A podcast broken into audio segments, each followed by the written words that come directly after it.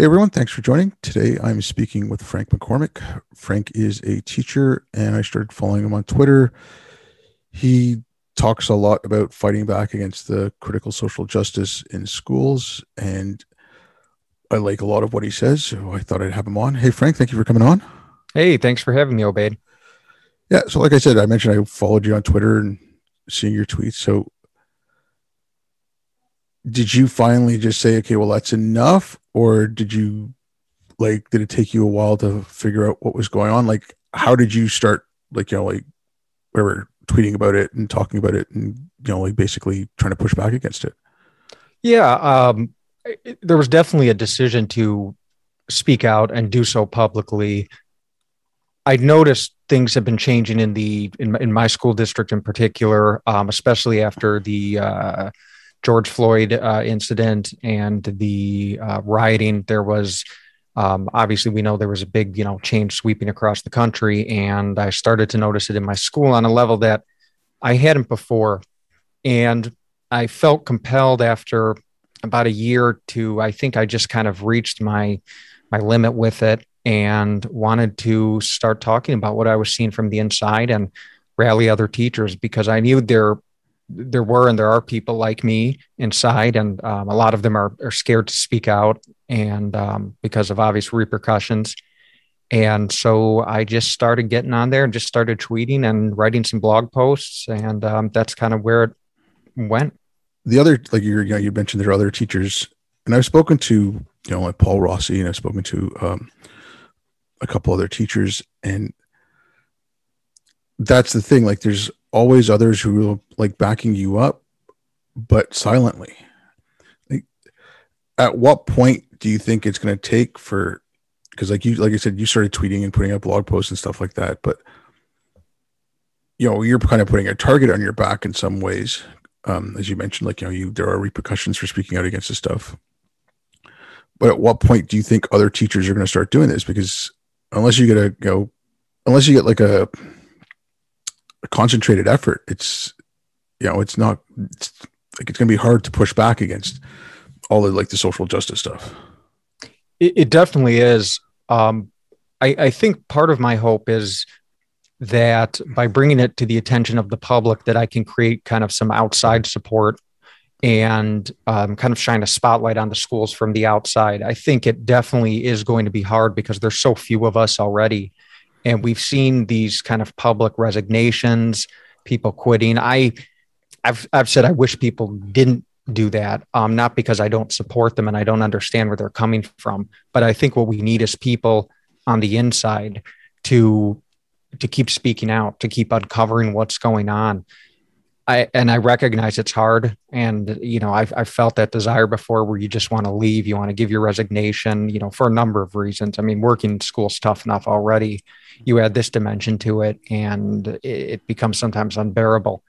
Um, I'll tell you, I'm not very optimistic about change happening from the inside. I think it's going to take a significant amount of outside pressure from parents and the general public to really change things. And my hope is that you know maybe it won't require every teacher like me to come together. Maybe some of us speaking out pointing attention bringing attention to this and telling parents like we need your support. We need you to go to school board meetings. We need you to hold your school board accountable. I think the public's been kind of asleep at the wheel for a while and they're kind of just waking up now but so much has been been done over the past you know, not not just since George Floyd, but really over the past several years. I mean, a lot of this has been going on for a decade, if, not longer. It's just yeah. intensified. With, along with like the parents getting involved, which you know, one hundred percent agree with you there. But I've looked at some of the other things around this. So, um, there's a couple of states that have passed free range kids laws, mm-hmm. and I think I think that therein lies part of the problem. Like parents or have to be with their kids all the time. Like, you know, you're taking your kids everywhere. You can't leave them alone. If you let, if you let your 10 year old go to the park, you know, you might get a knock on the door from child protective services. And then even if parents like kind of looked at the curriculum or kind of looked at the syllabus and said, okay, whatever we're learning about social justice or we're learning about anti-racism or whatever, it sounds good. and they don't go any further than that. I think last year, like you know, with the pandemic and homeschooling and distance learning and all that, parents started to realize what was actually being taught, and I think that's what sparked uh, you know, that's what got them involved in this because just I mean, the most recent one is the the school in Atlanta, the you know that was segregating classes, and there was like a black woman came up and said, "No, I, like you know, she I think she's suing the school now," and it's so I think parents are finally paying attention, which is a good thing, and it's but I'm just worried, like like when you said it has to be from the outside, but like, sorry, I'm rambling here a bit, but I'm worried about no, the, no. I'm worried about like okay, what's coming out of the universities, what's coming out of the colleges of education, who's going into the school boards, who's going into, you know, like the administration of the board. I don't mean like the board members who get elected, but the actual people doing the work. Exactly. If they're all trained to think in one way, like how effective are parents going to be? Like it's, I mean, I, okay, I think you're going to need parents, legislation, teachers, and you know those board members who aren't on like who aren't who don't agree with this. Like i think it's gonna it, it just until you get all that working together i don't think you're gonna have much much luck having long-term effects. You might just have like a holding pattern i i agree um I've said I think it this has to be education and specifically ide- ideology and education has to be a big ticket issue um, in the next presidential election in state elections and so forth. It's it's going to have to be a coalition. It's going to be have to be more than parents. It's going to have to be legislators. It's going to have to be politicians. It's going to have to be communities. And um, I think people need to understand, you know, kind of the beast we're up against. This is a an incredibly powerful, you know, one of the oldest social institutions in America with an incredible amount of power. And you already have this ideology that's become an orthodoxy. And like i said you know they're they're already ahead of us. And they've already got it coded and you know packaged in nice sound bites. And it looks great on paper. And um, it's going to take a lot of work. And maybe you know I, I there was almost a kind of a, a fatalism to what i did in, in kind of knowing where this could go and and what the outcome might be but you know, I do kind of feel it's like a David versus Goliath thing right now. Um, my my hope is that that can change. I if if I didn't have any hope, I wouldn't have come forward. But um, I, I, definitely share your concerns, and um, you know what you said about where this comes from. You know, coming from the universities, I've called it trickle down radicalization, where you have kind of this really small kind of uh, academic sect that has made these very radical ideologies mainstream by having them trickle down into positions of power. And, and once they got into the educational system, it became kind of institutionalized as, as truth.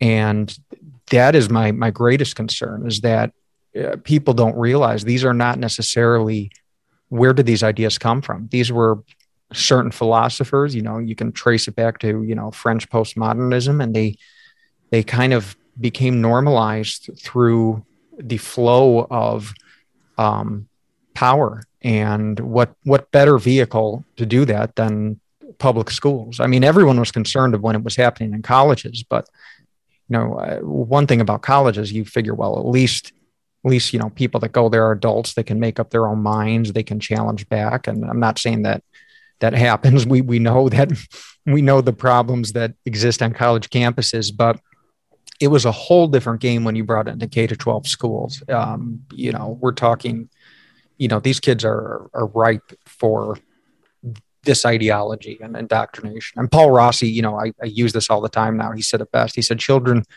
see in primary, see the world in p- primary colors. And this ideology, which is very easy to kind of compartmentalize mm-hmm. people into certain groups and has a certain narrative that's really you know easy for the general public to understand and mm. it mm-hmm. explains a lot of complex problems in very simple ways it's great for kids i mean not not great but in terms of if that's your goal is to to spread it whatever. couldn't have picked a better target yeah it's like whatever i think this is a tribute to aristotle anyways but you know give me the boy until he's 10 and i'll give you the man or i'll show you the man like you know like it's um okay so like I was wondering, like, okay, there's that whole debate of, you know, whether CRT is being taught in classes or whether it's not. Um, I mean, that whole debate's just a waste of time as far as I'm concerned, because mm-hmm. it's like I, you know, we should focus on. If you're gonna have the conversation on education, the conversation should be why are only 35% of kids uh, graduating, you know, high school able to read at grade level? Why are only 22% of kids being able to do math at grade level? Like that should be your conversation, not whether or not CRT is being taught. But if you wouldn't mind giving a couple of examples of like what you saw in classrooms or, you know, like what was being pushed and what was not. Sure. Um, so the way I understand, you know, critical race theory I think there's kind of a disingenuous game people are playing. They're kind of using this no true Scotsman fallacy. Well, that's not really true critical race theory, and that's not it. And I think we first have to recognize that critical race theory, there's there's truth. It is not being taught directly. It's it's being applied as praxis. Um, sometimes in the classroom, most often it's recognizable um, on a policy level and in teacher trainings, and that in turn kind of trickles down into the classroom. Um, you know, one thing you've seen is this push for equity. I mean, I could, for example, you know, with school discipline, um, a lot of disciplinary policies are based on these ideas, which have been kind of began with critical race theory that if um, if there's a disproportionate outcome in something, and Ibram Kendi made this argument, well, then it's a racist policy or it's a racist institution. Mm-hmm. So I started to hear a lot of that rhetoric about looking at disproportionality in every element of our district, which, you know, you see it in, in teacher makeup, um, you see it in discipline makeup, all these different things. And, and we'd assume that you would see. Um, but the, there was not really a question of, well, why is there this, this, this, this disproportionality? It was assumed that this disproportionate makeup of students and teachers and X, Y, and Z was the result of systemic racism or of white supremacy. So they already had a name and, and, label and identity for it before they even asked the right questions. And then policies started to be explicitly and sometimes implicitly um, pushed around those things. Um, they would start to say, we're going to, you know, um, actively recruit minorities because our white teachers do not look like our students, and um, they they won't go out and explicitly say, well, we're gonna not hire this teacher or that teacher. We're going to use race because they can't do that. That's illegal. But it started guiding things like that, uh, disciplinary policies. Um, this is kind of where you'd have an unintended consequence, but um, what people observed is that you know certain groups of students, based on the perception that there was racism because of the disproportionality of um, behaviors exhibited by certain groups of students. Well, that's a result of racism. So you started seeing selective enforcement of certain disciplinary policies based on you know the student's ethnicity, uh, and they wouldn't necessarily ever say that. And this is common at a lot of schools. Um, but you can see it, you can observe it, um, and yeah it's it, it's tricky because it's it's very it's very sometimes subtle. It's very sneaky the way they do it. Uh, sometimes it's not necessarily just what they say. It's what they don't say. It leaves a lot of room for interpretation. But um, people kind of know what what they're looking for and what they want to see and um, and, and, they take that and go with it and unfortunately uh, you know unless you have it in writing um, unless you have explicit orders which they're very careful never to do there's not a lot you can do. Um, teachers can, you know, have brought up lawsuits or can, you know, there's whisperings. I heard from this person, they were told specifically this, but it's very hard to track and prove. So I think when you see critical race theory, you see it uh, in application, you see it in the as the lens through which they interpret every problem in the school. And um, their big solution now to this, you know, specifically their their big focus is on the disproportionate number of uh, specifically Black students um, getting suspended or having behavioral altercations or um, lagging behind in test scores. And they their argument is, well, this is due to implicit bias or systemic racism or white supremacy or whatever you want to call it. And so their solution, at least for teachers, has been something called culturally relevant pedagogy. and that is supposed to be kind of the panacea that's supposed to fix a lot of these things. And so they've kind of put this discre- um, this discrepancy on teachers and said, well, well, it's you guys. Um, you know, you whether or not you admit you're racist, you know, you obviously have some implicit biases. There can be no alternative explanation. So fix it through this kind of teaching strategy. Okay, but now, like when you see things like now, as far as I know, it's like New York, um, Oregon just did that. Mean, California was going on about that, where they're just getting rid of testing and they're getting rid of grades and they're getting now. I mean, the same people who are cheering that on, and we're laughing laughing at Trump, and rightfully so, when he said, "Okay, well, the number of you know COVID results are too high, stop the testing." I mean, it's it's the same, it's the same logic here. Yeah. You know, like so. That's what I don't get. Like how instead of fixing the teaching, you're getting rid of the test. Like how is that going to help students? Like how is that going to help students to learn to read and write and do math and you know like how and how's that going to help society? How are they going to be able to function as adults if they can't do any of those things? Right. I mean, that's that's kind of the irony, right? So they look at these um, ethnic disparities in, for example, say uh, literacy scores, and they don't like what they see. And you know, there's a few angles. You know, they can blame the teachers. They can say they're not being culturally responsive. If they were, that you know, uh, you'd have higher scores among Black students in this group and that group um, more in line with white students. They don't bring up Asian students really for because that's problematic for their narrative, or they include them with white. Um, and the or the other the other solution, as you mentioned, is to just um, to blame the actual system itself. To say, well, the system that produced these inequalities, um, the grading system. Um, now we might say, well, it didn't produce the inequalities; it it recorded them, it, it measured them. and you didn't like what you saw. So they said, well, no, no, no, it, it produced them. And uh, therefore it's, you know, per Ibram Kendi's logic, which has kind of become mainstream, it's, it's then a racist tool or it's a racist system. And so to get rid of it is to, I don't know, make the problem go away.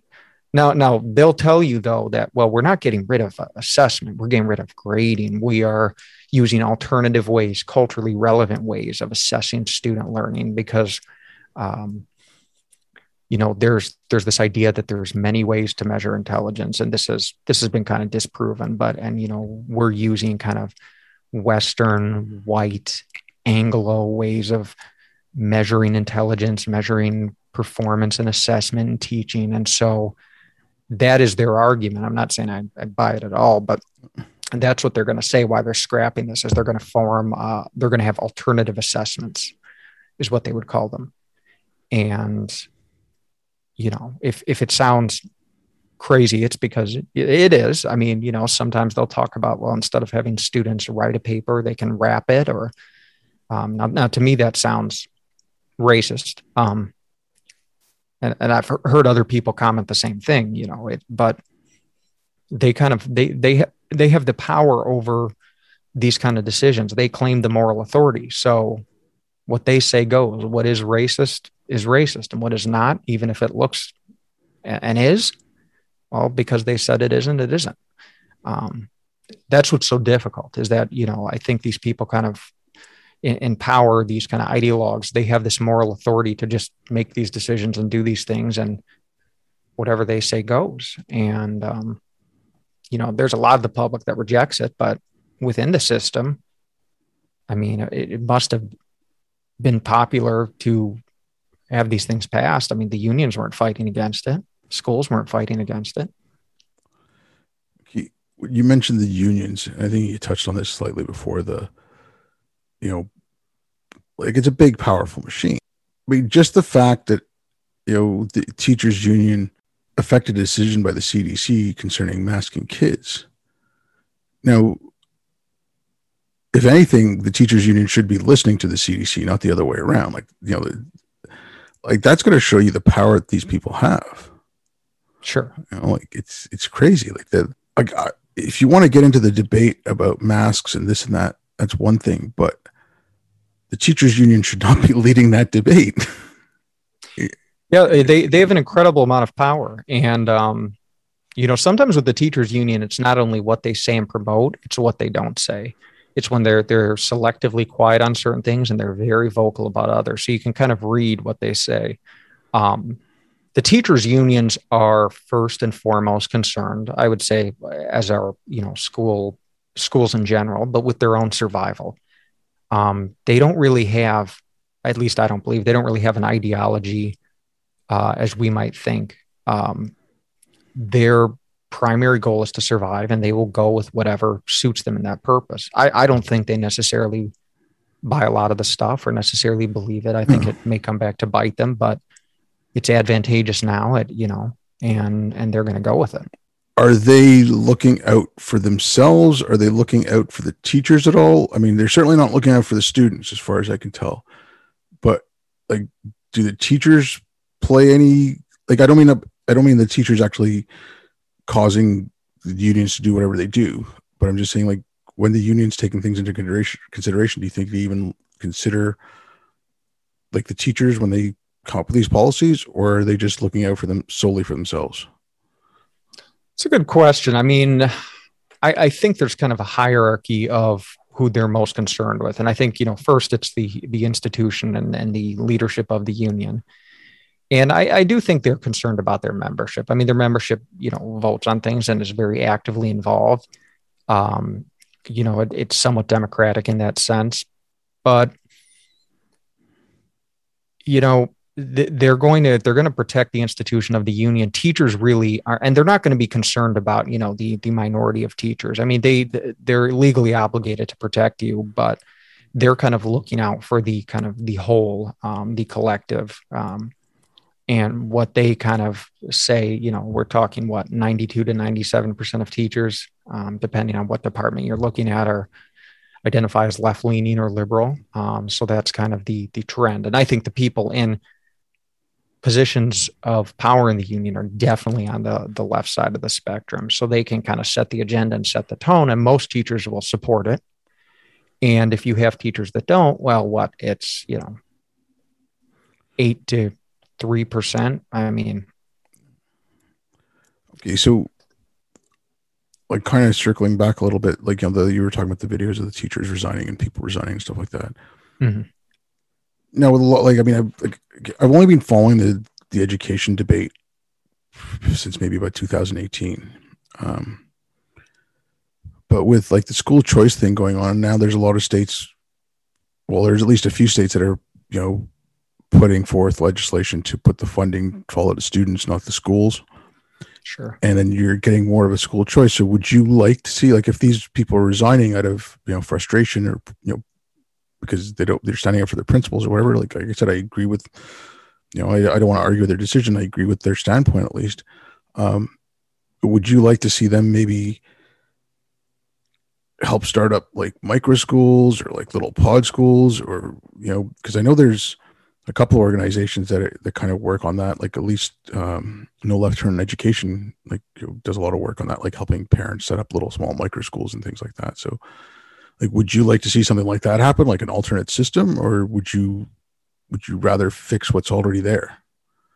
Yeah I, I definitely prefer to see an alternate system. I mean i think the system is too rotten to exist as it is. There is you know unfortunately no way to really reform um, meaningfully um, from the inside it's it's there's too many entrenched powers um, that are not going to budge um, whether it be the unions or whether it be the school districts themselves, administration, you're really going to need some type of legislative solution that takes that power away from them and allows people to use their educational tax dollars where they choose. And I would definitely support that. I, I think a lot of teachers don't because there's a process that you go through where you're kind of institutionalized and you start to not be able to imagine anything outside of um, you know the the environment you've known, um, the public school system in general. You think that's all there is. You're you're used to it. It's comfortable. You may not be happy, but you're comfortable. And I think that's what guides a lot of people. And so they're scared. Um, they think, you know, they won't be able to find work or that, you know, it won't, they won't get paid anything. Um, and I just don't, I don't buy that anymore. I think, you know, when I was younger and when I was first in it, I, I definitely felt that, but I, I don't think so anymore. I, I would love to see it. I think it would give teachers freedom to choose what type of school they want to work in and not be stuck in these giant institutions where a lot of teachers are just miserable and they're just clinging because they don't know what else to do. The, you know, if you want to teach, what what are your options? Public school, which is the majority, or private school, which you know significantly less pay because most of it you know sucked up by the public schools and um yeah. Now whatever this is this may be a tinfoil hat theory here but um like a lot of this stuff like you know i've read very little of the critical pedagogy but i've read you know a lot of critical race theory and gender and queer theory and that mm-hmm. and okay it is very faith like you you know you have to you can only say certain things you're only allowed to think a certain way and then when i see like the things that trickle down into classrooms where you know um kids are told that you know don't dress up as pocahontas and like that kind of stuff like you know you're stifling imagination like is it the same with some of the teachers coming out of these institutions like coming out of like you know the college's education whatever that they because they've been trained to think like that because they've been taught to think like that they can only see something in one way. Like they have a lack of imagination. So like that's why they can't fathom anything other than what they know or is it is it just like working too long in that place and becoming comfortable? Well i think what i've noticed is definitely with the the younger teachers they are um, a whole lot more orthodox in their political ideology. Um, i think with the older teachers um, there was more wiggle room ideologically and many of them did become institutionalized over time and just kind of accepted it or made peace with it and didn't want to rock the boat. Um, you know this is anecdotal but you know, I've definitely noticed the the younger teachers as they come out each year, they're they're really heavy into this ideology, um, and that's why you know when I started the name of my blog, you know, Chalkboard Heresy, it's because I I felt like a heretic because I felt like I was dealing with a, a religion, a religious movement, missionaries. Um, Whatever zealotry never gets you anywhere good, um, right? But yeah, no, but it's like I'm again, like I gotta, I, I keep, this is my biggest worry. It's like, okay, fine. You can pass all those anti CRT laws. You can, you know, lawsuit after lawsuit. Great. But if you don't fix the universities, if you don't fix the colleges of education, you're going to get more and more people who think that way. So eventually, you know, that stuff will will get passed through. That's like you know that those legislations. Like if if a governor in a state right now puts out an anti-CRT uh, curriculum law, eight years down the road, you could have someone who's very far left because that's all the universities have been churning out, who, you know, executive order or whatever just gets rid of that law. So I mean, you're back at square one. Like I like I said, this is like it's it's the you know the Gramsci thing, the long march to the institutions. Like they they're they tried this in the 90s it didn't work now they're coming back 30 years later like you know they can tr- if it doesn't work now they'll try to come back in another you know like 20 years or whatever. I don't know what to do about the universities. I don't know what to do about the boards. Like that's where i'm like that's where i lose a little bit of hope. I'm like if you don't fix those institutions everything else is just a band-aid. Yeah, and and that's where there's really a sense of urgency too for me. Uh, and going back to you know where we started, why I decided to speak out. How much longer you know do we have with with every year? You know, more students that have been kind of inculcated um, into this ideology are graduating. Um, they're becoming voters. They're making policy decisions.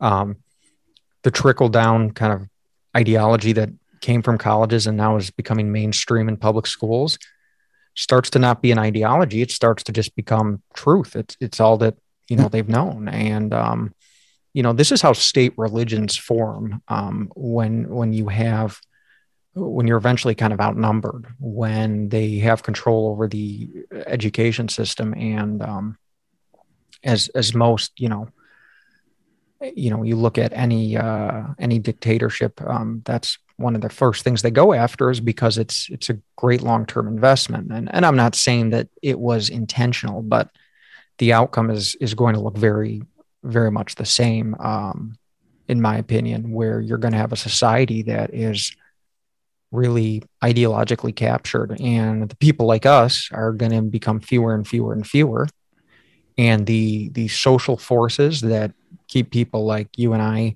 um, from getting on, you know, and talking about the stuff in public. Um, you know, they're going to become stronger, and people are going to be less likely to do it. It is it is a dismal view, um, but I but I say that to bring some sense of urgency to this issue. Um, I I used to think, you know, can I afford to, you know, lose my job? And then the question started becoming, can I afford to be quiet? I mean, how how safe am I for how long? And and I want other people to uh, ask themselves that same question. Like kind of sticking with this, like with the universities, because mm-hmm. that really pisses me off to some extent. It's like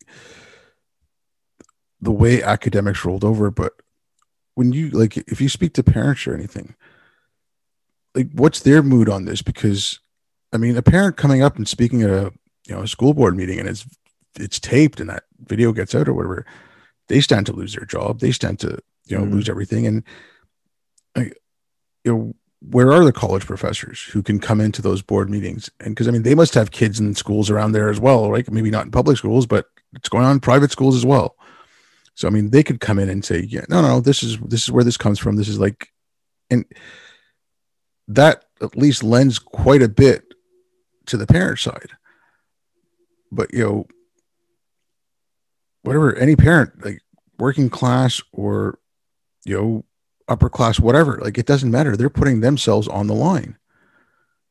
And where are the academics like you let this happen you let it happen underneath your watch like that's that's what i you know there's a there's a you know obviously not all whatever but it you know they rolled over and died like, like it really pisses me off yeah, no, I I agree. Um, everyone is incredibly scared. Mm. Um, I, I have you know friends that agree with me, but they, I can't afford to you know speak out and risk losing my job. And um, you know, I imagine half the country does not agree with this, but it's amazing how a, a vocal and I do think it's a vocal minority. I think there's a vocal minority out there that is using fear to kind of manipulate the masses. Um, and as you said, you know, people fear losing their jobs. I, it makes me wonder: Are these people that are are doing the firing? Do they even agree with it, or are they just going along because they're well? If I don't go along with it, you know, someone's going to then go after me. It's it's this kind of hysteria, and and and I think people need to ask themselves, you know, look around, and we need to talk more because I I think people will be surprised how many how many of us there are out there. But if but if we don't start getting louder, you know, we're in trouble. And um, yeah. Yeah. I mean, okay, on things like that, like I have a little bit of hope with the parents getting louder and all that. Just, I mean, the, the organizations mm-hmm. that have started coming up, um, you know, like the, like, you know, FAIR is a big one, Parents Defending Education. Um, there's one in California, CERF, uh, SURF. There's a couple of things in New York City. Um, mm-hmm. And then there's whatever like schoolhouse rights and, you know, left turn education. So there's, these things that are coming up and parents are going out, but it's it's great that parents are going to board meetings. It's great that parents are going to PTA meetings and this and that. But at one point or other, parents are going to, to start running for school board, or like, you know, some of these teachers who resigned or somewhat like it's, it's not enough to go there and be vocal and raise a fuss if you don't fix the background. Like I, you know, that's where I hope some of these organizations, especially like the bigger ones will, be able to like get more of a grassroots thing going where they get parents to run for school board or they get parents to you know just keep going to the PTA meetings and like like I said it's a it's a vocal minority but if you can just drown them out good. Um, so I mean, like I, I, I think you're gonna. I, hopefully, you start seeing that because, you know, again, kind of talking circles here, but like you need that whole approach. Like you need to fix the colleges, and you need to fix the people who are there right now. Like, because I, I don't see anything changing if you don't fix what's inside the the school boards and what's inside the you know the the administrations and stuff. I agree, and um, I, I think what it's going to take to get there is might be difficult for people to kind of um, accept. I mean, it, it, it is going to take, you know, some people are going to speak out and some people are going to fall and they're going to be crucified and they are going to lose their jobs. Um, the analogy I, I, keep going back to is, you know, as a historian, is, you know, the 300 Spartans, where you had this Persian army advancing on the Greek mainland. And um, most Greeks were like, ah, you know, don't want to bother with this. Just let it go, you know, let them come through here, whatever, or they won't do this. And so you had this group of 300 Spartans that kind of um, went and took a stand because they took it seriously. And um, they did die. You know, they died unfortunately. You know, in this heroic uh, kind of seven day battle at this pass in Thermopylae. But that is what it took to rally the Greek mainland. And then the Greeks came together and said, you know, wow, you know, not only did their sacrifice inspire them, but this Persian army is a threat, and they they drove them out. And so I think in in a way today that the people, you know, the few teachers and parents and so forth, you do see getting up there. They're kind of like the 300 Spartans. They they see this Persian army coming, and they're kind of trying to hold the line down and hoping that it'll mobilize um, kind of the rest of society. And and so that's kind of the hope I'm clinging to is that um, those out there, if we can get continue to get their attention, that they might then be able to to take it to the school board elections, to uh, to the legislatures, and, and do something more impactful. But we got to wake, we got to keep waking them up more because until we do that, they're not going to move. And um, that's kind of my philosophy, uh, even if it's a little dismal. yeah, but like this this fall semester, so like what's I mean, I guess schools are opening up any day now, right? Yeah, um, yeah, sure. So, I mean, this curriculum's already gone through. So now like how what would what advice would you give to parents on like what's going on in their kids schools like you know if the parents have the time if the parents can and they they can follow the kids what the kids are doing like like what would you ask them to look out for what would you ask them to say okay you know what if you see this kind of stuff maybe you know if they're reading anti-racist baby maybe you can get them to read um I guess anti-racist maybe they'd be too young to read Huck Finn, but you know maybe you can get them to read something else like when they come sure. home, right? Like, so what kind of stuff would they have to look out for, and and how would you suggest that you know if they want to be a like a counter, or if they want to provide some ballast against what their kids are being taught in school, like how would you suggest they go about that? Well, I think the first thing is they first have to know exactly what is going on. I think the most powerful kind of weapon in their disposal right now is the Freedom of Information Act, uh, FOIA in school districts, finding out exactly what is in there. Um, I put up on my website on uh, chalkboardheresy.com a, a FOIA template where people can get, you know, it's free and uh, it has certain keywords and they can fill it out and send it right into their school district and get that information.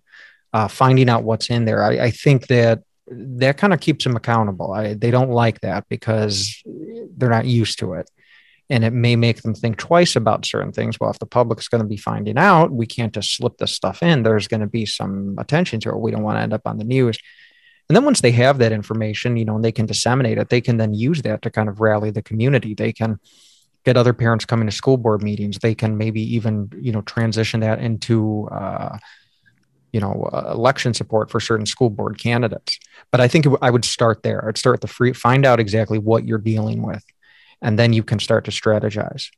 And it also makes them uh, kind of squirm in their seats a little because uh, they don't like that transparency. They've operated for decades without you know where a foia request was kind of a rare thing. It was in relation to a lawsuit and now the public's just saying hey we just want to know what you're teaching our kids and, and what type of teacher training programs there are on that teaching the kids, like I've seen a few things now where parents have asked for stuff and the teacher's like, well, we are the schools are like, no, we can't give it to you because it's proprietary information from the, you know, where who we bought it from, they've got like some sort of agreement where they can't give that information out.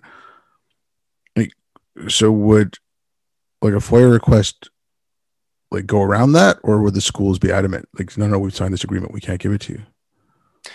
Hmm, I'm, I'm not sure. I haven't heard about that happening, but it, it doesn't surprise me. Um, yeah, I mean that's that's a tough one. I th- I think if you can at least find out what the name of the curriculum is, you can. Um, what I would suggest parents to do is to ask to sample it. Um, a lot of times these curriculum companies they're happy to give out. You know, I'd like to. I'm going to homeschool my kids. I'd like a. Can I have a preview of it? And they'll they'll send you you know a free textbook to evaluate and a free basically you know curriculum guide to look at and um, that's one way around it is if you can at least find out the name of it then you can start to do some investigation um, i mean there's that uh, woman in uh, rhode island i believe and she's being sued by the school uh, teachers union because she was oh, asking yeah. for so i mean that's you know like you're suing a parent because they're okay i mean i read some of the suit and some of the things is like oh well she sent one person like 200 emails but again, I don't know what the content of the emails were, and I don't know over how you know what like the time or anything like that. Mm-hmm. So, um, but still, I mean, like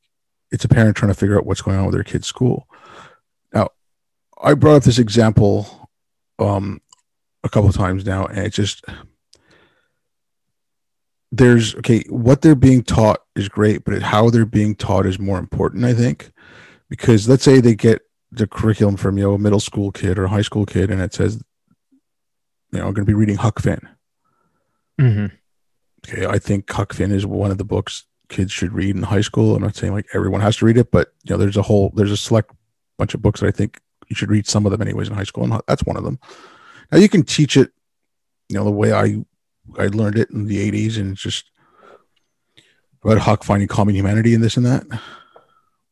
Or like I said, you could teach it if you're a woke teacher, you could turn that into Huck, you know, um, uh, what do I? Huck is exploiting uh, Jim's emotional labor, and he's making himself out to be a white savior. I mean, you could totally do that with that book. Sure, sure. So, I mean, like, that's kind of like it's not just the content they're teaching; it's how they're teaching it. It's like so when the kids come home from school and they're doing their homework, I think parents should look at what that homework is because, you know, yeah, you're reading Huck Finn or whatever. You're reading Green Eggs and Ham, you know, for like a kindergarten kid or first grade kid or something. And like, how are they teaching Green Eggs and Ham?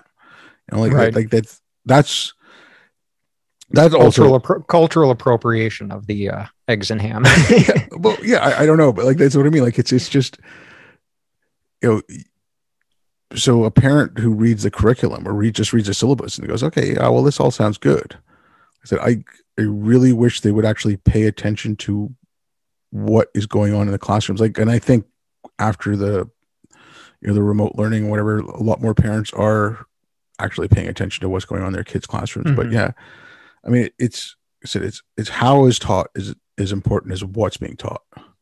Yeah, I agree, and I think you know, I mean, again, this is this is labor for a lot of parents, but it's gonna, you know, asking teachers to provide curriculum maps you know can i see your lessons? Um, these are types of things that they can ask and teachers may not be used to it but um, they may you know depending on you know what school board policy is they may be required to do that. Um, and you know looking through you know asking your kid you know where we're so used to just you know our kid comes home and how's school good? Okay you know what did he learn about specifically? What was the topic? What were some of the things you were asked? I, I think this um, this should be a wake up call to parents to kind of become more involved and invested in their kids' education and find out exactly, you know, what did happen. It's, what are the things you learned about? What's your teacher telling you?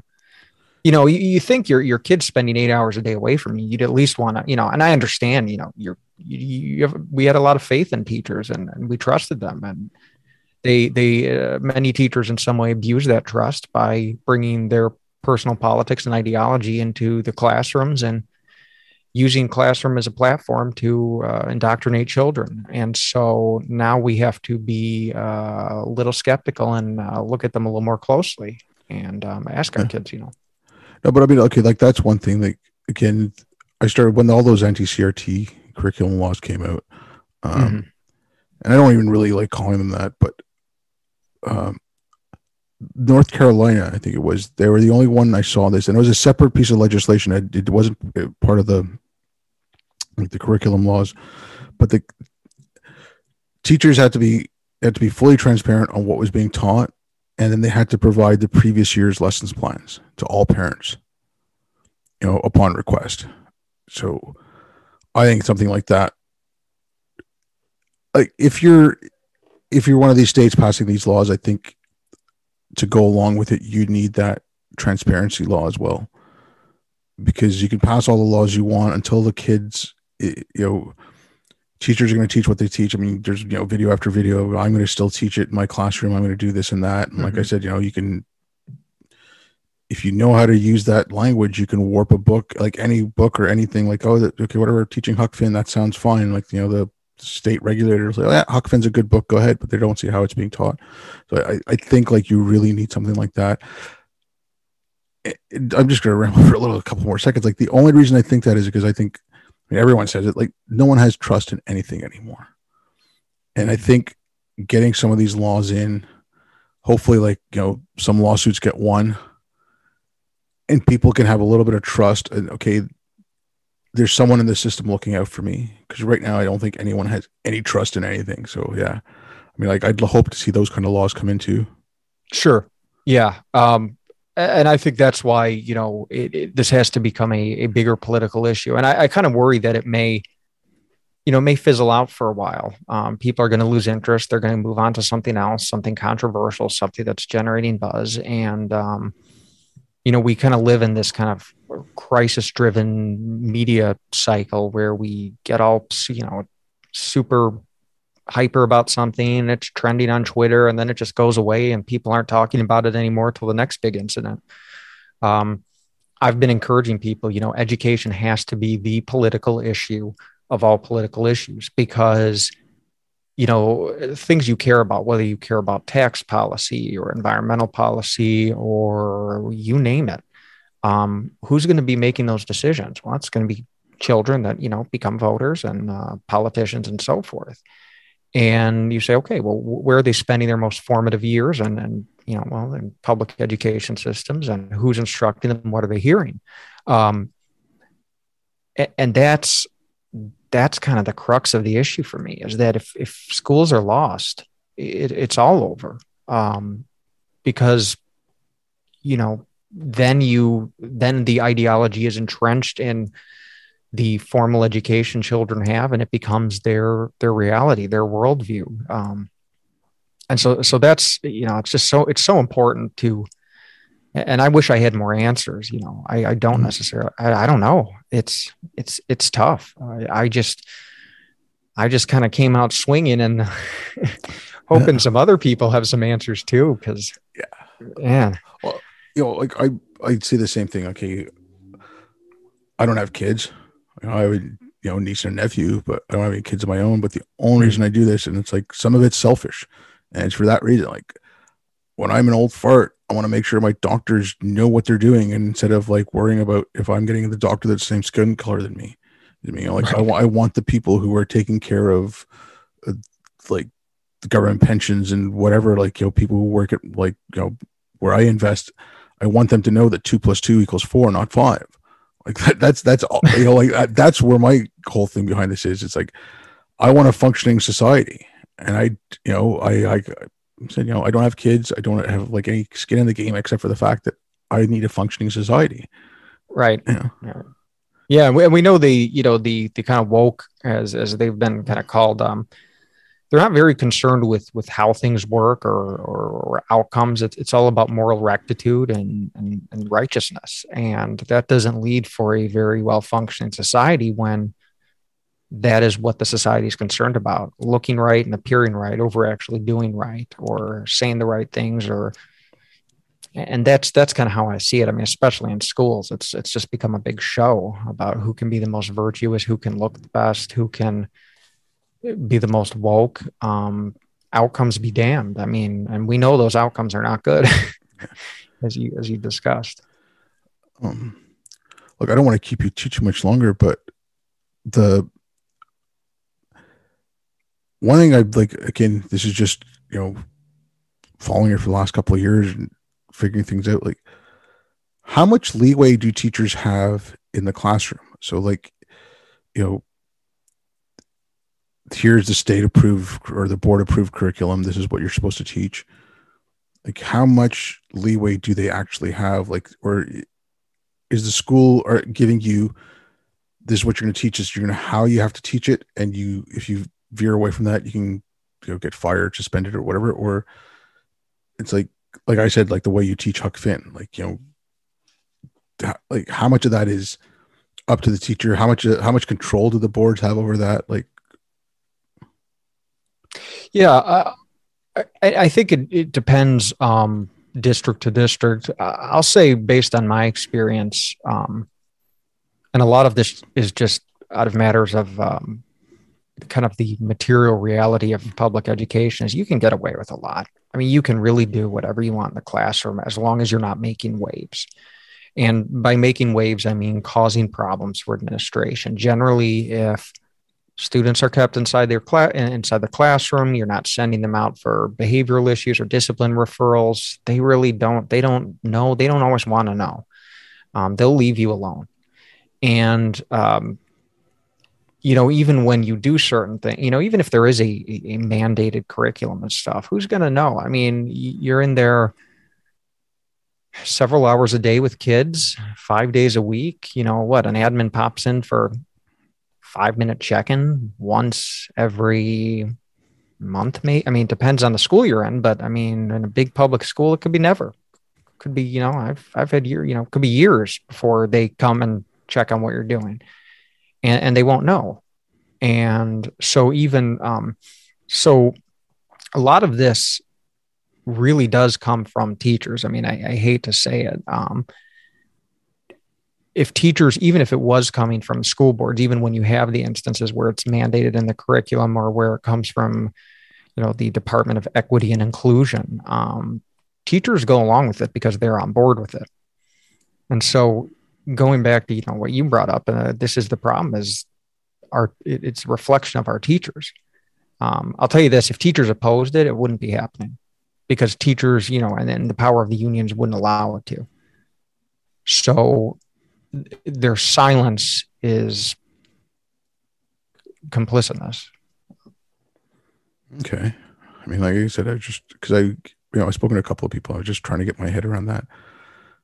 Um, yeah, one last thing is this like i sure. was, i've been following um like it's like there's like DonorsChoose and clears the lists. And so i'd spoken with courtney jones the woman kind of who kind of organized all that. And she set up the website and um, you know she's teacher out of texas. And i look at some of the wish lists of the teachers and I, I keep bringing this one thing up. And it's like you know and it's not just on one or two but i saw i've seen them on a lot of lists where teachers have pencil sharpeners for the classroom on their wish lists and I'm like, okay, you're spending whatever twenty thousand dollars an hour on Kendi, but you can't put pencil sharpeners in the classroom. Like the priority on the budgeting, like I mean, like you know, especially like after COVID and stuff, just hear the mm-hmm. numbers of how much money was given to school unions and school boards, and you know, they're they're wasting it on that. And I mean, you can if you just look up the hashtag clear the lists, you could just see like teacher after teacher just you know they need supplies for their school. Some of it's just like cleaning supplies. Like some of it's okay you know teachers got a special project needs like certain headphones or whatever but some of it like i said it's like pencil sharpeners and cleaning supplies. It's it's, it's ridiculous. Yeah no it is. And and you know the answer is a lot less exciting than i think you know it's it's just incompetency. It's the money's there. It's just incompetency. It's it's a big public bureaucracy and it's getting you know an email that won't get replied to and then you get the runaround you know can is there money for a pencil sharpener? And you know it's easier to just reply it's not a it's not in the budget. Maybe it's not or maybe they just didn't care or didn't want to spend the time but it's kind of a confluence of i mean it is one of the most incompetent institutions I, have ever worked in i've ever witnessed um, and um, you know, I that's why I, I do kind of reject when people kind of make, you know, well, you know, schools don't have enough money to buy. Oh, they have enough money. And if you look at what they're spending on DEI and all these other things, they absolutely have enough money. They're just incompetent. Yeah. You know? Okay. I before I started looking into this, I was one of those people. I'm like, oh, t- schools need more money. Like schools are, you know, like it's just because you see like the schools in the inner cities and stuff. I'm like, yeah, they need money. Whatever. No, it's like it's they need better budgeting or the school boards need better budgeting. Not sure. You know, it's, it's, it's just the allocation of funds is, yeah, like I said, like $20,000 for Kendi or, you know, put a few pencil sharpeners in, in classrooms. Like, right. you know, it's just, um, right. It's it's it's absolutely nuts. And and I think sometimes even when they do have the money, it's how the schools that you know the central office may put it to the schools and they may spend it in a frivolous manner, or they may just be so incompetent they don't get around to ordering it on time. I mean, we've had we've had instances where they're taking like supply orders midway through the year and, and you know, you're looking through a catalog and then you might get a box in March with your stuff and or maybe you don't. Maybe it just you know goes down a, a black hole and you never find out what happened you know hey what happened to that order we placed as a team and where's all the supplies? Oh no one knows. I mean it's just crazy. And um that's just that's a whole nother layer to this. I think what what makes being a teacher hard is it, it's so it's so demoralizing. I think that's why so many teachers um you know I, I take seriously the issue of when teachers say they're unhappy. I mean there's there's truth to that. There's a lot of unhappiness there uh, it can be a very toxic environment. And, um, you know, I've even uh, heard and, and, read about, you know, teacher substance abuse rates. It's a serious problem. I mean, I heard quoted once, and I'd have to go back and look, but something like one in three teachers struggles with some type of substance abuse, um, drinking too much. Um, you know, I don't know what they included in there, but that was what they characterized as some type of substance abuse. And I think um, that's a reflection of the system. And I, I, spoke about this recently. I mean, I'm sorry not to get too far off on this topic, but you know, when we talk, I mean, are there bad teachers? Absolutely. Um, and a lot of teachers that have been there a while, they they're not doing great. They don't they don't look good. They don't perform well. Um, but they don't they don't come in that way. It's something you know. It's that process of institutionalization, and it's uh, it's pretty sad. You know, I've, I've seen a lot of teachers. I've experienced it myself, and kind of rebuilding myself from that. Where you know you get kind of broken by the system, and um, what your your choices are to quit or to tough it out, tough it out till retirement, and um, and sadly, you know, I mean, I, a lot of teachers they retire and they don't they don't make it too long after. I mean, uh, it was, it was guy I took over for. This was ten years ago. He was a really, you know, he's a terrible, incompetent teacher, and he probably wasn't always that way. And um, he he they kind of forced him into retirement, and he had a heart attack three months later. Um, it, it's it's really it's just there's so much wrong with it. That's why you know he was like, what are we going to, I say, you need to, the whole system needs to be broken down. It's so dysfunctional. It's so rotten. Yeah. I mean, it's, it's sad to hear it. It's just, yeah. yeah. yeah it's because if a, a, a, well, a, a, good working education system, you know, was actually like said, we said many times, like you absolutely need it. Look, like I said, I, I don't want to keep you too, too much longer, but um, if you want to let people know where they can get a hold of you, if you want to let them know uh, your website, I'll put all the links down in the description anyway. Oh, yeah, sure. Go ahead. Yeah. Um, my name's Frank. I'm at chalkboardheresy.com, um, on Twitter at CB Heresy. And um, just go give me a follow, check out the website. And, um, you know, my inbox is always open and my email. So, you know, if you're a teacher and, and want some support or, or want to share some stuff with me that I can share or a parent, um, I'm, I'm happy to do that. Right, well, thanks a lot, Frank. Thanks for coming on. It's great talking well, Thanks for having me. It was great talking to you. Thanks, everyone, for listening. I'll be back.